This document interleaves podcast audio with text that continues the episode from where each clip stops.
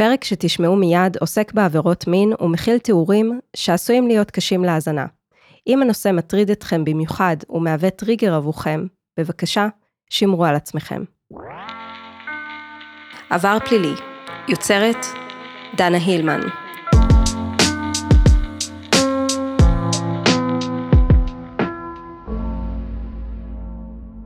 בתחילת 2019 נקבע על ידי פאנל מומחים פסיכיאטרים שלייפר התחזתה לגבי היותה חולת נפש.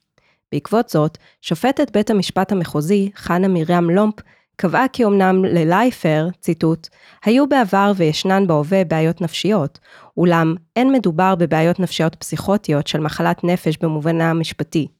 הרושם שנותר בי הוא שהמשיבה מעצימה את בעיותיה הנפשיות, ובכך היא מתחזה למי שחולה במחלת נפש. סוף ציטוט. על ההחלטה שהקשירה לעמוד לדין, עורכי הדין של לייפר הגישו ערעור לעליון. אבל לשווא, בית המשפט העליון לא זו בלבד שהסכים עם ההחלטה, אלא סבר שלא היה צריך לתת לה כל כך הרבה מקום מלכתחילה. אז עכשיו משהוחלט שלייפר כשירה לעמוד לדין, האם היא תוסגר לאוסטרליה? להתחיל לארוז? ובאמת קשה לדמיין מצב שמגיעה החלטה כל כך משמעותית בתיק הכל כך ארוך הזה בישראל, והן לא היו יכולות לדבר. בגלל החוק בוויקטוריה שאוסר על נפגעי עבירה לדבר. We are a huge support to each other. Individually, we may have therapy and stuff like that that we do to support the trauma and try and heal on some level. But while it's so active, it's difficult to obviously heal. But with the support we give each other means more than anything. And premiers and MPs and people that show that they understand that this path to justice is as important as we feel that it is.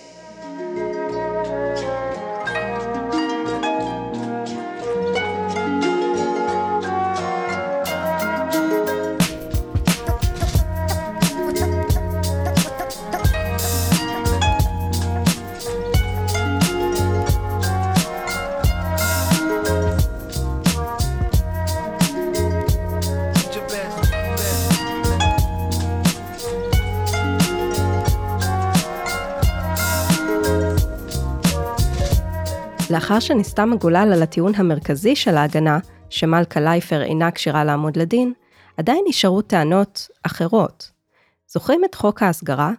עורכי הדין יכולים לטעון שלא ניתן להסגיר את לייפר לאוסטרליה בגין כל אחד מאותם תנאים שלטענתם לא מתקיימים במקרה של לייפר, או בשל הסייגים להסגרה שמתקיימים. למשל, כפי שהזכרתי בפרק הראשון בסדרה, קיים תנאי לפיו אדם יוסגר רק בשל, ציטוט, עבירה שאילו נעברה בישראל, דינה מאסר שנה או עונש חמור מזה. סוף ציטוט.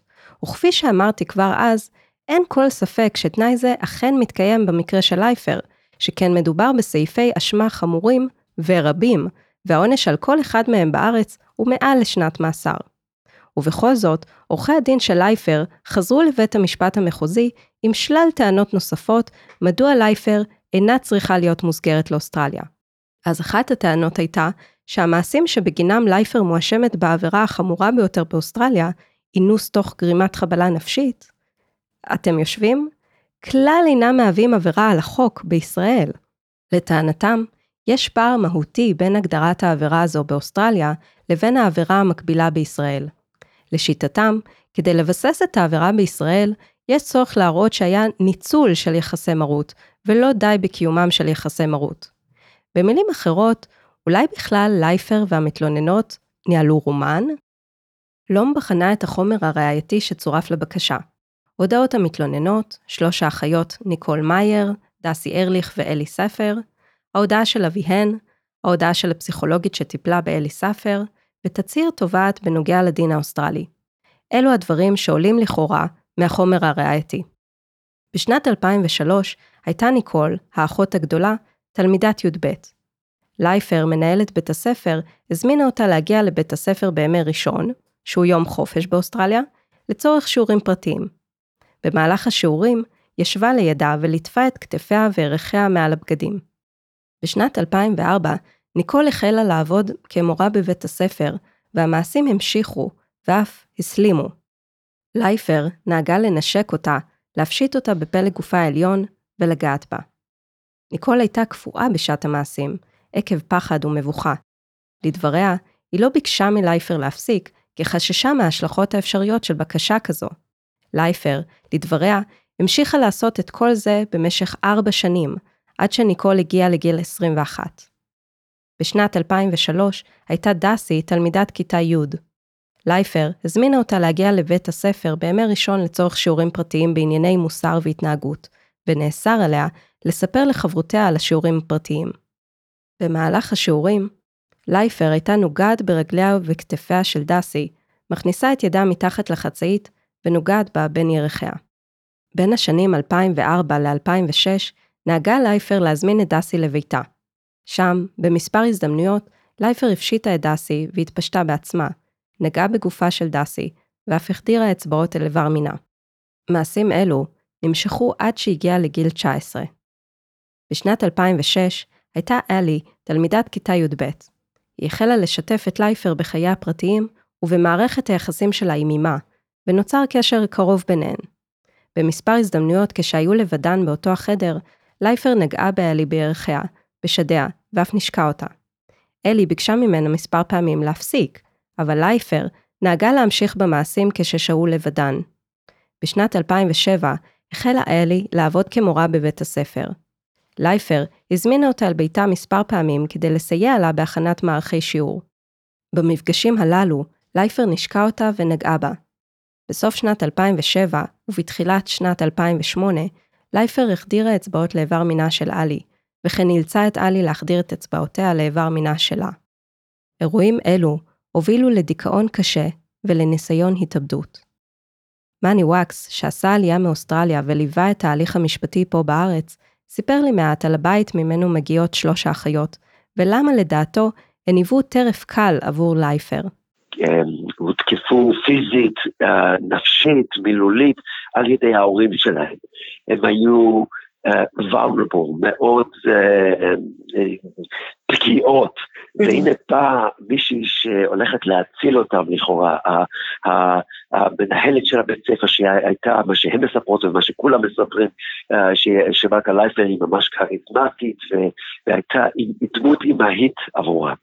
ופתאום היא לוקחת את האימון שהם נתנו בה, במיוחד בזה שהיא, שהיא הצילה אותם מהרבה מצבים קשים, לפחות ככה הם הרגישו, ופתאום היא מתקרבת אליהם יותר ויותר, ואז מנצלת אותם מינית, ובהתחלה אפילו לא הבינו מה קורה, כי לא מדברים על הנושא של מיניות, מין, כל הדבר הזה, הזה. ופתאום זה קורה להם, וזה ממש betrayal הכי גדול, לעשות את זה לאנשים שאתה ככה ממש grooming, היא סימנה את המטרה שלה, שלה והלכה ועשתה מה שהיא עשתה.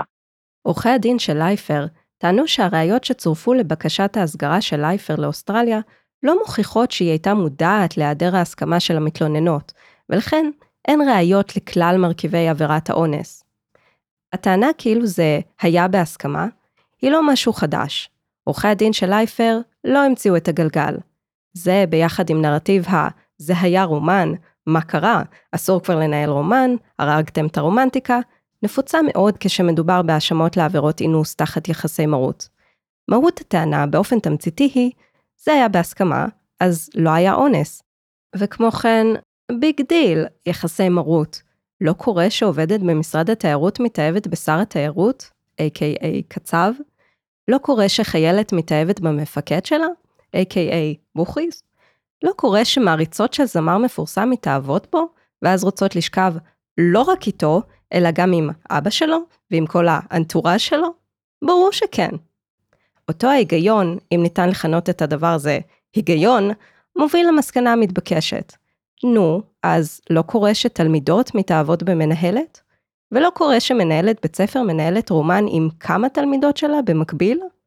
זה אותו טיעון, שלרוב נמצא גם יעיל מאוד במערכת המשפט הישראלית, ואולי הסיבה העיקרית שבגינה 92% מתיקי האונס נסגרו בשנה שעברה ללא כתבי אישום. המשמעות, לשיטתם של עורכי הדין של לייפר, אם המעשים האלה היו מתרחשים בישראל, כלומר, מנהלת בית ספר הייתה מבצעת מעשים מיניים בתלמידות שלה, כשהן טוענות שלא הייתה הסכמה, והן אולצו למעשים האלה מתוך יחסי המרות ששררו ביניהן, חוקי לגמרי. הצוות ההגנה שמואשם, צריכים לעשות, אה, לנסות לעשות אה, מה שהם יכולים כדי אה, להוציא את הנאשם זכאי, כפי שהם יכולים. אז אחד מהדברים שהם כן השתמשו, שהם פשוט זה זוועה להקשיב לזה, ואני עוד בקשר מתוך בית המשפט, אני ממש תקשרתי עם הבנות, כי הן יושבות באוסטרליה, רוב הדיונים הם ישבו שלוש, אה, שלושתם ביחד, ואני כתבתי להם ממש מכל הדיונים ב live, בין אם זה בוואטסאפ, או ברוב המקרים אני עשיתי את זה ב live בפייסבוק, mm-hmm. היו אלפי אנשים באוסטרליה שעקבו אחרי זה, גם כן אה, אנשי תקשורת שפשוט לא יכלו לבוא לפה, גם במיוחד בזמן של הקורונה, אה, והם עקבו אחרי זה. אני הייתי צריך לכתוב מה שאני שומע בבית משפט, ובתור נפגע עצמי, ובתור uh, מישהו שמנסה לסייע לנפגעים, קודם כל להקשיב למה שהעורכי דין, צוות ההגנה של לייפר אומרת, מנסים להראות אה, שאולי הבנות הסכימו אה, לתקיפות המיניות, אה, הם לא, הם לא אמרו לא, כאילו, זה פשוט זוועתי, ועוד אני צריך לא רק להקשיב לזה, לכתוב להם, ואני הייתי צריך לכתוב לפעמים, אני כל כך מצטער בנות, אז יש מה שאני שומע ומה שאני צריך לדווח לכם, אבל זה מה שהם אומרים עכשיו, הם אומרים אולי אתם הסכמתם. חלקכם אולי הסכמתם, כי זה התחיל כשאחד מהם, אני חושב, או בגיל 14 או בגיל 15, וזה המשיך, ואחד מהבנות, זה המשיך אפילו עד אחרי שהיא הפכה להיות מורה בגיל 18, מסטודנטית למורה. אז זה, זה פשוט בלתי יאומן את, ה, את ההשפעה שהייתה למרקה לייפר על הבנות האלה. אבל זה נשאיר לבית משפט. אבל זה שהעורכי דין פשוט יורדים לשפלה מבחינתנו, אבל עוד פעם, מבחינתם הם צריכים לנסות לעשות הכל כדי להגן על אה, המרשה שלהם, לייפר. אה, אבל זהו, זה הקשיים וזה חלק מזה.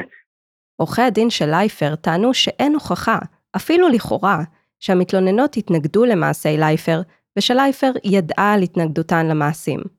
לטענתם, לא סביר שהמתלוננות לא ידעו מהו אקט מיני, ושלא ידעו שקיימת להן זכות להתנגד.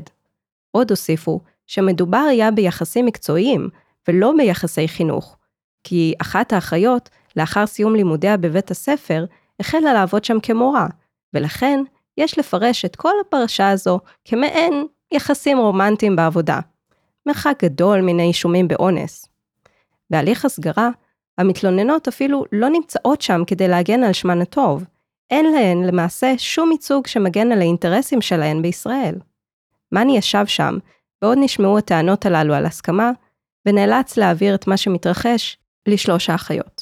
קשה, נוראי, ואני אפילו זוכר אחד מהמקרים, אני פשוט, אני סיימתי את הקטע הקשה, ואני ראיתי אם עברו נושא למשהו, ואני פשוט, אני כתבתי, זה עשיתי live blog בפייסבוק, אני זוכר, כתבתי, אני לא יכול, אני חייב לצאת החוצה, fresh air. לא יכולתי, הייתי חייב חמש דקות, כמה דקות החוצה, deep breath, ממש נשימות עמוקות, חזרתי בפנים, והפכתי, ניסיתי להזיז את זה הצידה, והמשכתי עם מה שהתפקיד שלי זה, אבל זה נורא פשוט, הרבה הרבה בחינות, כי יש הרבה נפגעים ששומעים את זה, והרבה אנשים הסתכלו על, על המקרה הזה ספציפי וליוו את זה ורצו לראות האם זה שווה לי אחרי מה שאני עברתי אישית, כל אחד מדבר על עצמו, ללכת למשטרה ולעבור את, את השאלות האלה ואת התחקורים האלה.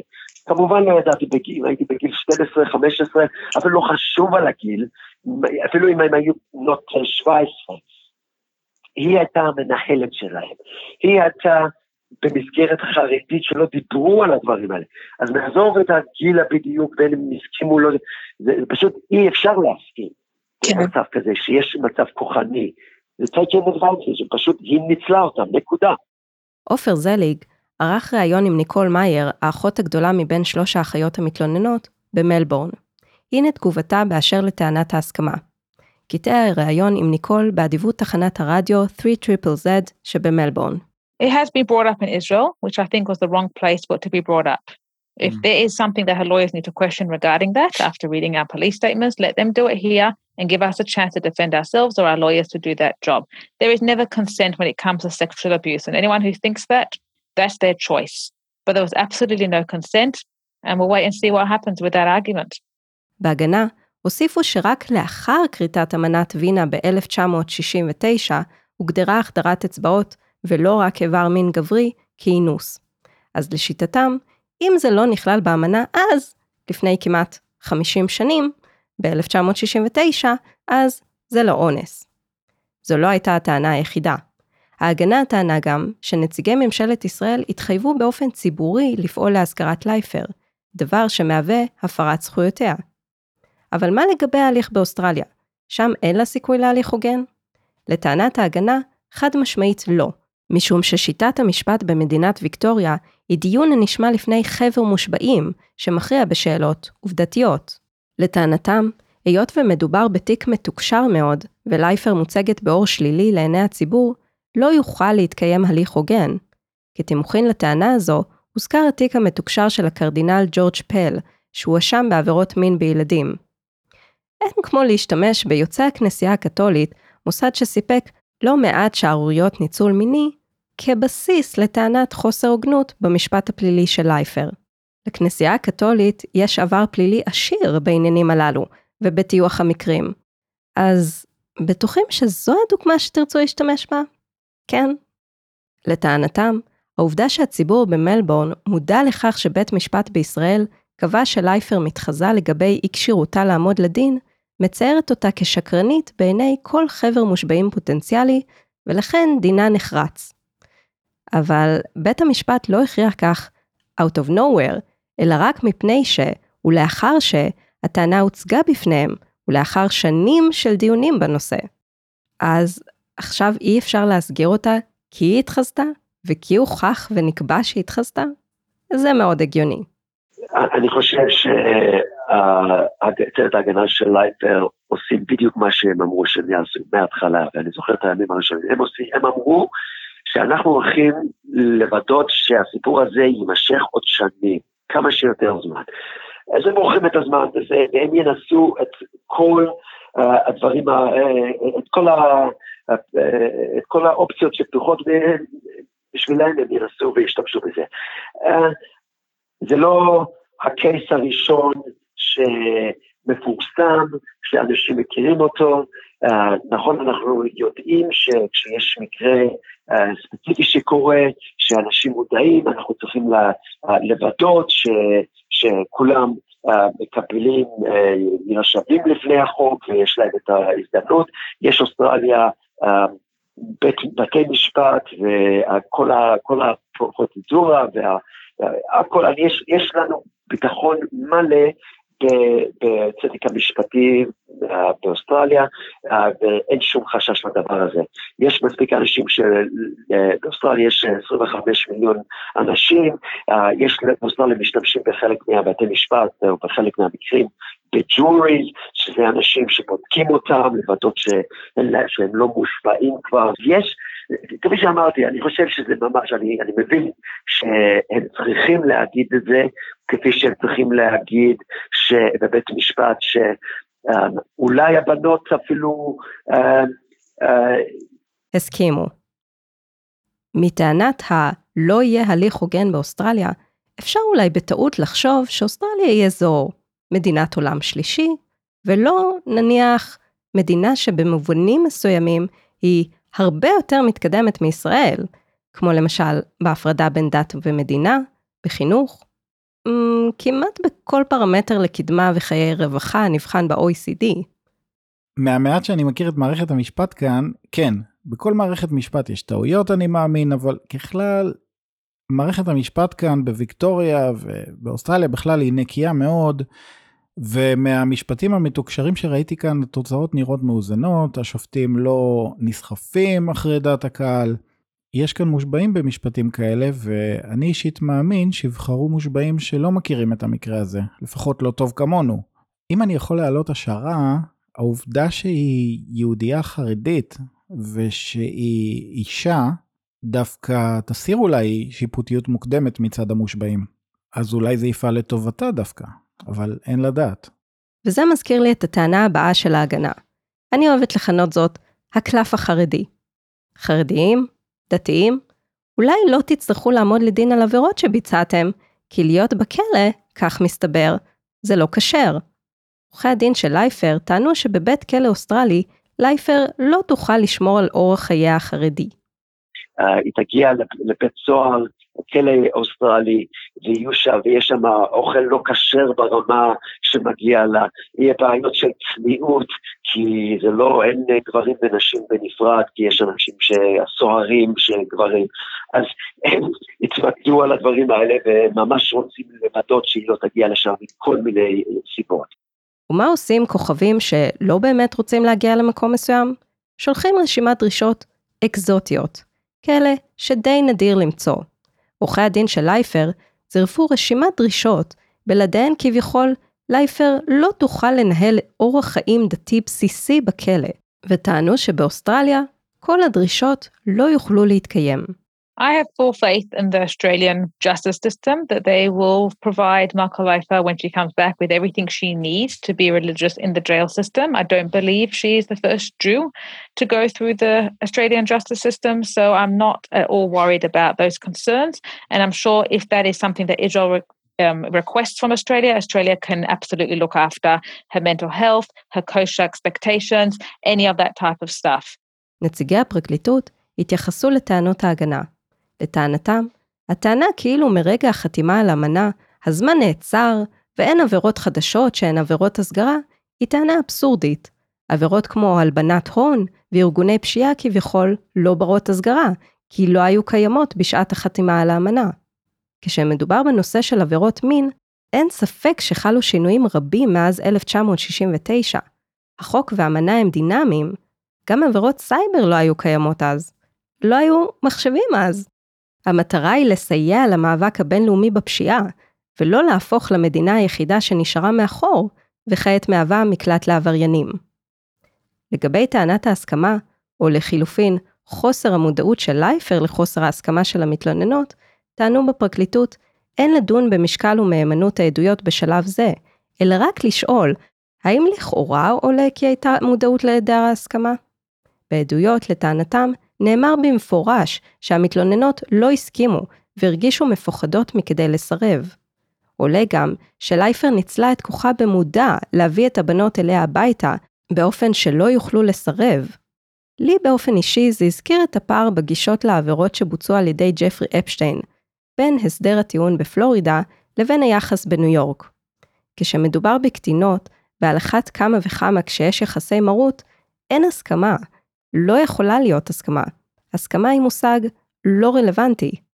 עורכי הדין של לייפר מצידם חזרו על הטענה שלא ברור כיצד לייפר הייתה אמורה לדעת שאין הסכמה.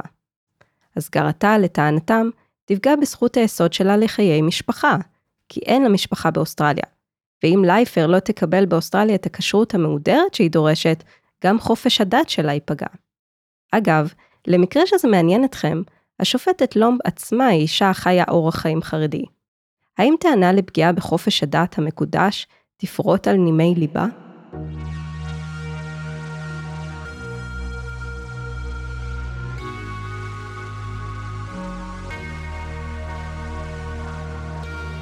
לומב התייחסה בפירוט לכל טענה וטענה של עורכי הדין של לייפר. לגבי הטענה כאילו העבירות החמורות ביותר בהן מואשמת לייפר בוויקטוריה אינן מהוות עבירה בישראל, השיבה לומפ שמה שדרוש הוא שהמעשה המיוחס יהיה עבירה לפי חוק המדינה המבקשת, ויהיה גם עבירה לפי חוקי ישראל, אבל לא בהכרח אותה העבירה. הפליליות הכפולה אינה מותנית בטרמינולוגיה זהה של שם העבירה והגדרתה, ואפילו לא בחפיפה של כל יסודות העבירה. הדרישה היא לזהות המעשה, ולא לזהות העבירה. לום כתבה בקשר לזה, ציטוט: פרשנות דווקנית של דרישת הפליליות הכפולה עשויה לסכל את האפשרות למצות את הדין עם עבריינים ששוהים במדינה אחרת, ולרוקן מתוכן, הלכה למעשה, את מוסד ההסגרה. סוף ציטוט. פרשנות דווקנית היא פרשנות קפדנית שנצמדת ללשון החוק, לעומת פרשנות שבוחנת את מטרת החוק, מנסה להגשים אותה. עורכי הדין של לייפר, כזכור, טענו שאין ראיות לניצול יחסי מרות כפי שנדרש בחוק הישראלי, ולכן כל העבירות שנוגעות ליחסי מרות אינן עבירות הסגרה. לום פשיבה ש, ציטוט, אין מדובר בהבדל העולה עד כדי הגדרה שונה של העבירה. ישנה עדיין זהות מושגית בין העבירות, אף אם אין חפיפה מלאה של כל יסודות העבירה. על כן, מתקיימת דרישת הפליליות הכפולה. סוף ציטוט. ומה לגבי טענת ה- זה לא אונס כי זה לא הוגדר כאונס בשנת 1969? עורכי הדין של לייפר טענו שלא ניתן להסגיר בגין עבירת אינוס, משום שהחדרת אצבעות הוגדרה כאונס רק לאחר חתימת האמנה. האמנה שמבססת את הסכם ההסגרה בין המדינות.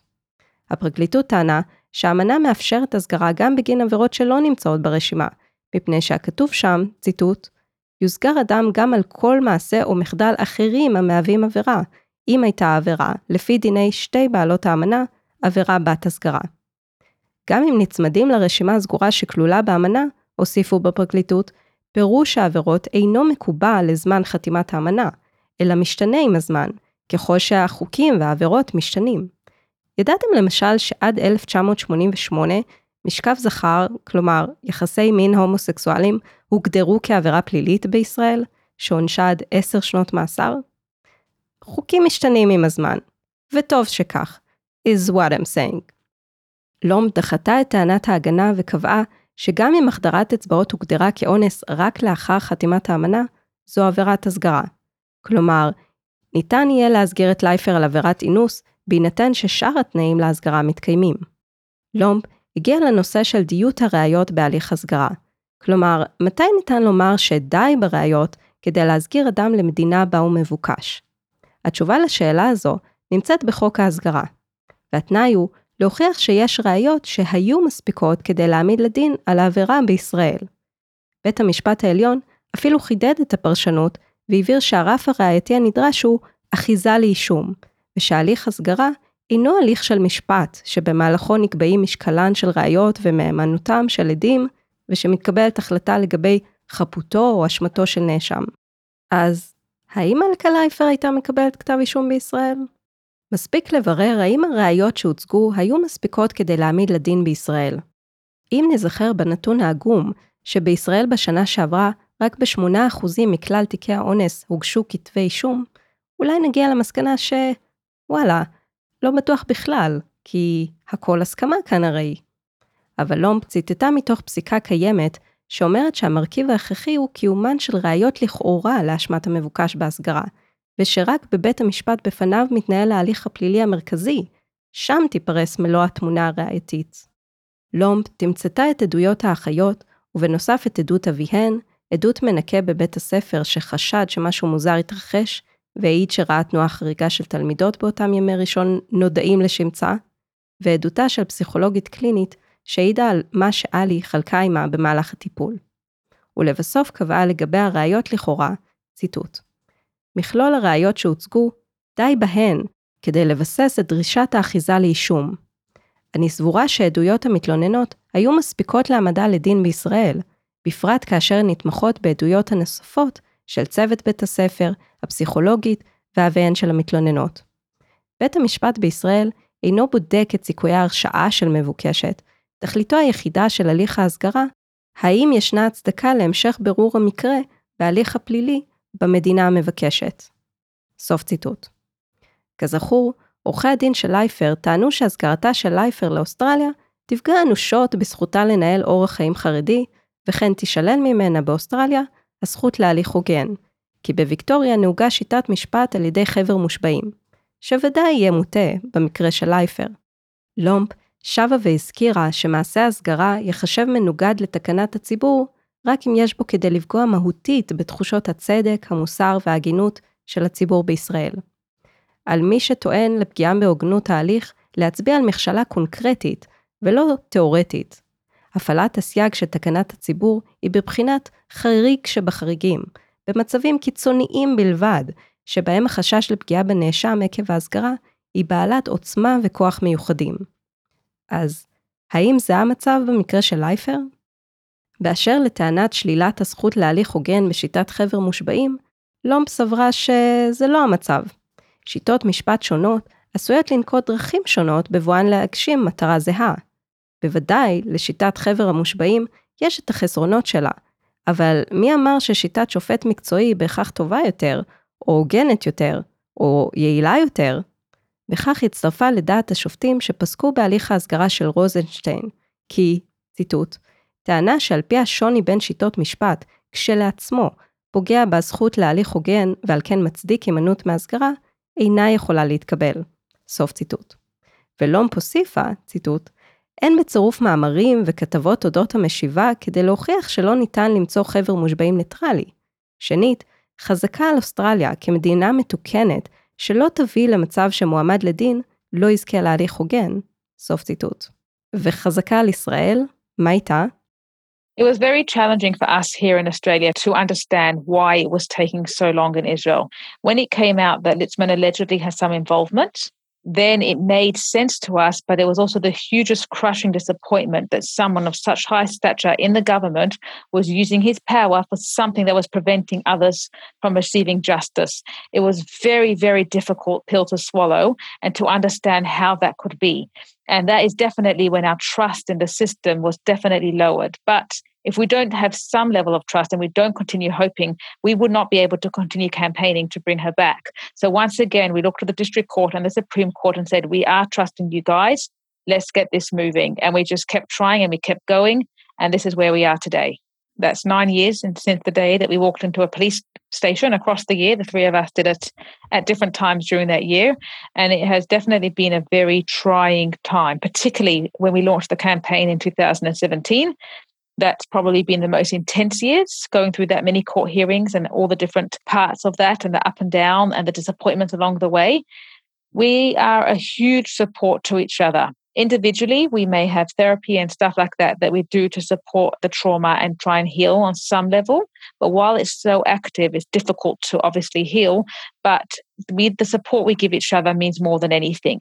And premiers and MPs and people that show that they understand that this path to justice is as important as we feel that it is. לומפ דחתה גם את הטענה שבבית כלא אוסטרלי לא יתאפשר ללייפר לשמור על אורח חיים חרדי, וציינה כי היא סבורה שהפגיעה הזו אינה עולה עד כדי פגיעה בעקרונות היסוד של מדינת ישראל. הרי המשמעות של קבלת הטענה הזאת כנכונה, היא שאוכלוסיות שלמות יהיו חסינות מהסגרה עקב אורח חייהן. באופן כללי, לפי ההיגיון של הטיעונים הללו של ההגנה, אם כל מדינה שנוהגת בשיטת חבר מושבעים, ו/או הרוב בה אינו יהודי בבחינת דורסת זכות להליך הוגן וזכות לאורח חיים חרדי, אז למה בעצם לחתום עם מדינות כאלה על הסכם הסגרה מלכתחילה? הרי אנחנו לא מאמינים בשיטות המשפט שלהם, אנחנו חושבים שהם גויים, שלא אכפת להם מיהודים אורתודוקסים, ורק אנחנו נאורים. אז אם אין אמון, אין הסכם. אבל אופס, כן יש הסכם. אז אל תתפלאו כשישראל אשכרה מכבדת אותו.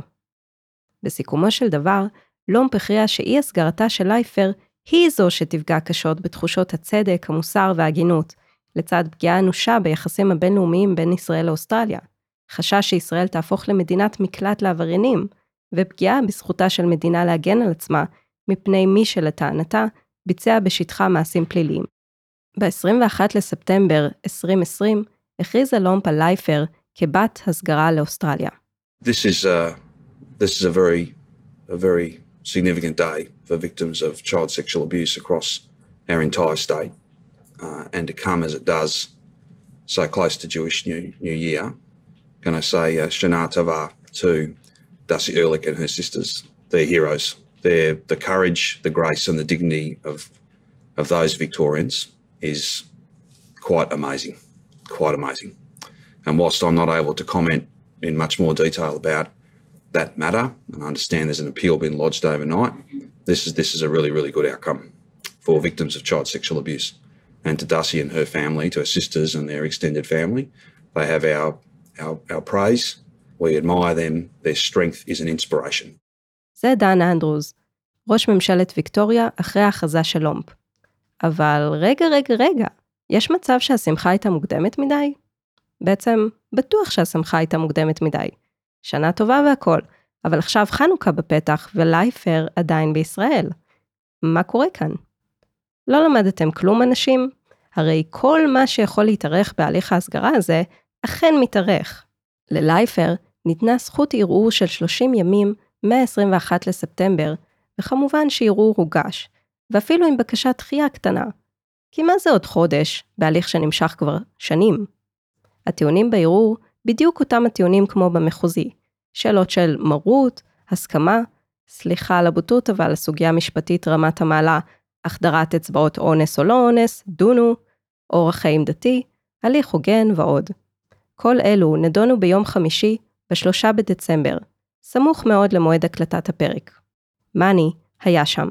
אחרי 74 דיונים, אה, וזה האחרון, היום הדיון היה האחרון.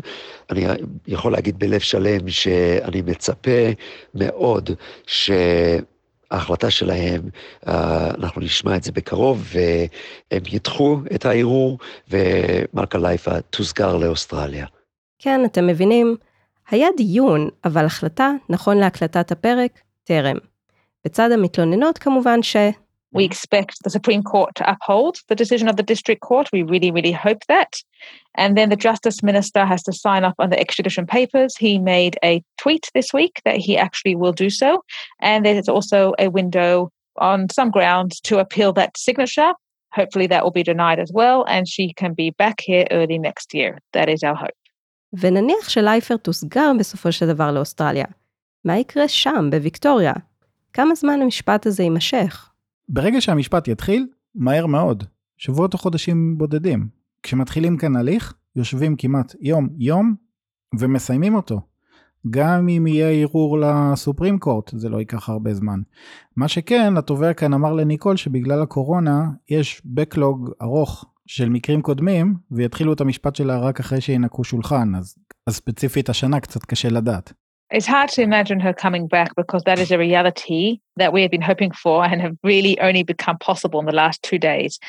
But thinking when she does come back, from my understanding, from speaking to the Office of Public Prosecution, there is a backlog in the system. So I believe she'll just be put in the queue like every other one that is waiting for their time in court. So we'll have to understand that and wait for that. I hope it won't be too long. But I understand as well that because of COVID, it may be a bit longer than expected. I can't imagine there'll be demonstrations for her. I hadn't thought about that, or demonstrations against her. I haven't I hadn't thought about that at all. I know we have a lot of support here, so it'll be interesting to see how that manifests once she actually comes back. And I'm assuming she'll have a legal team here just as she has there. And it'll also be interesting to see how Australia deals with her mental fitness. If Israel's already ruled her mentally fit, is that allowed to become a whole new argument here? Is it set up differently in Australia? I'm not sure. Something we'll have to wait and see. אמנם נקבע על ידי השופטת לומפ שלייפר לא הייתה תושבת ישראל בזמן המעשים, אלא תושבת אוסטרליה. אבל ללייפר, אם תורשע באוסטרליה, עדיין תעמוד האפשרות לבקש לרצות את עונשה פה בישראל, כבעלת אזרחות ישראלית. אז נראה אותה שוב פה בארץ? אני מאוד מאמין שכן.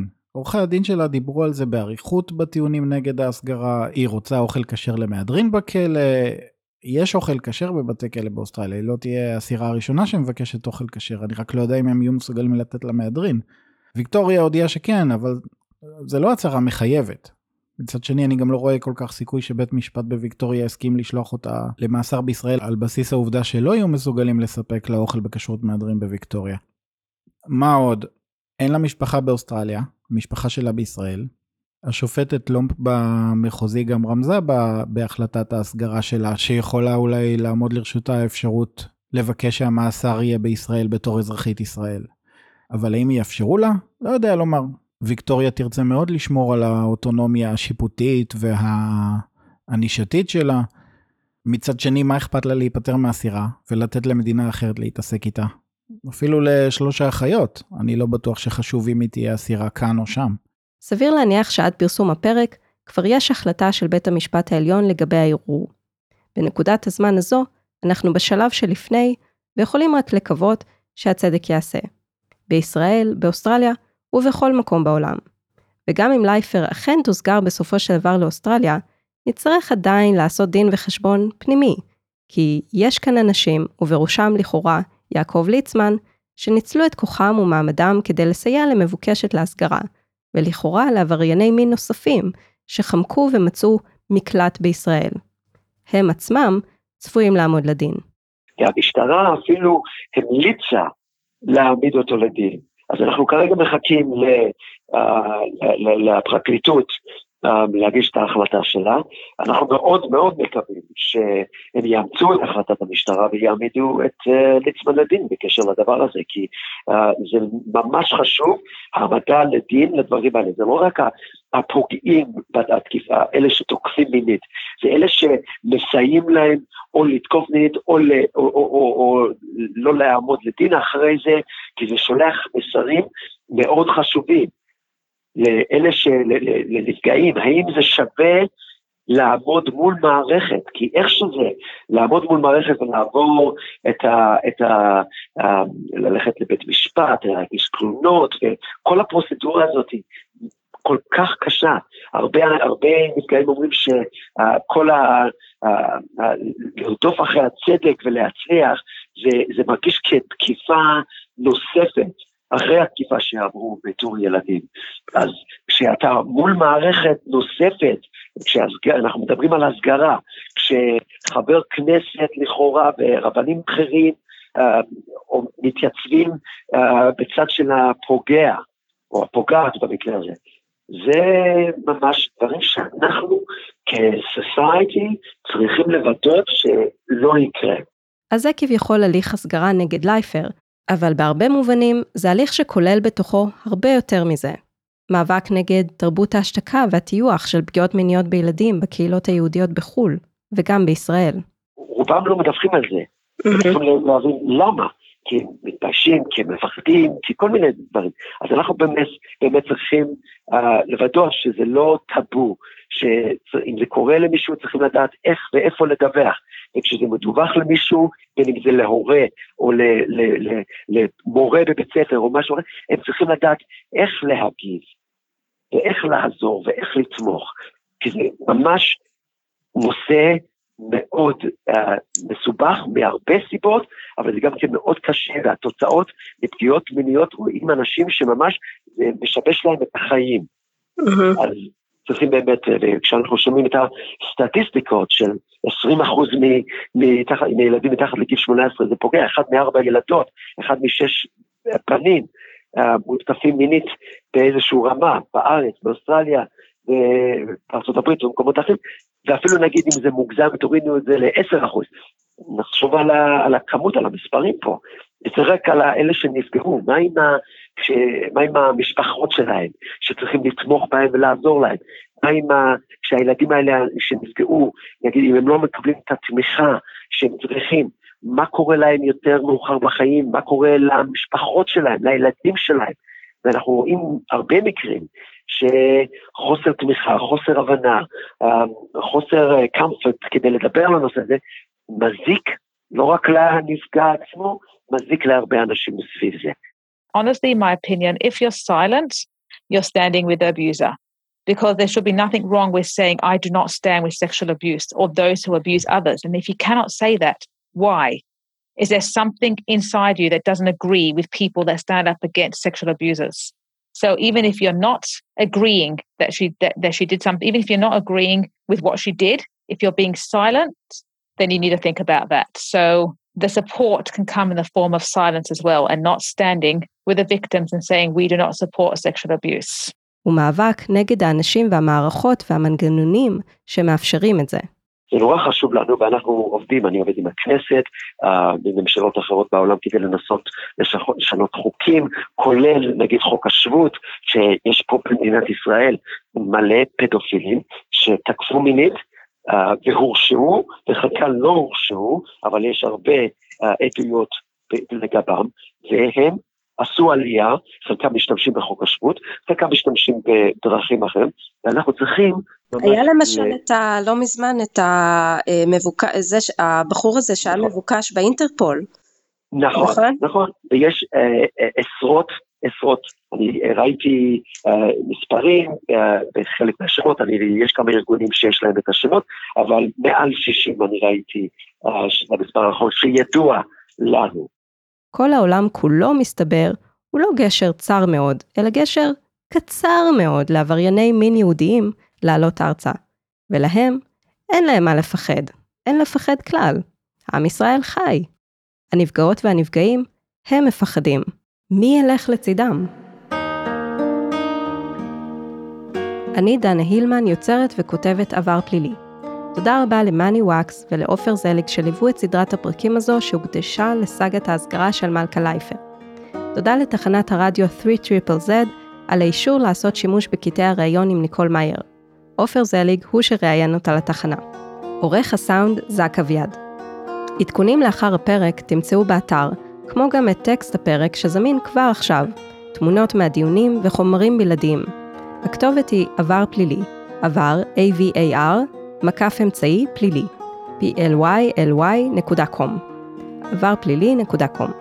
באתר תמצאו את כל הפרקים גם להאזנה וגם לקריאה, ומעבר לזה, רשומות נוספות והרבה תוכן נוסף שפשוט אין לי איך להכניס לפרקים. ודאו שאתם רשומים לפודקאסט על ידי כפתור ה subscribe. אם אהבתם את הפרק ואתם נהנים מהפודקאסט, תנו לו דירוג של חמישה כוכבים ורשמו מספר מילים באפל review או באפליקציה דרכה אתם מאזינים כרגע. ספרו לחברים על הפודקאסט ואמרו להם להירשם.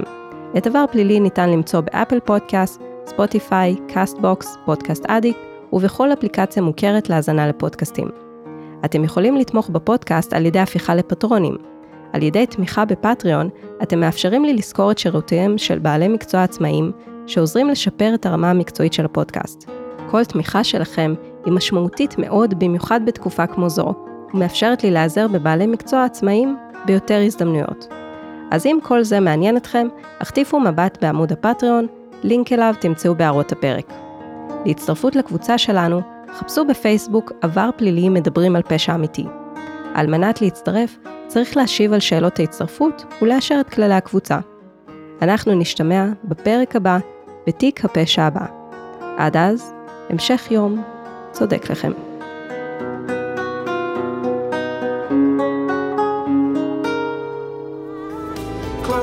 say.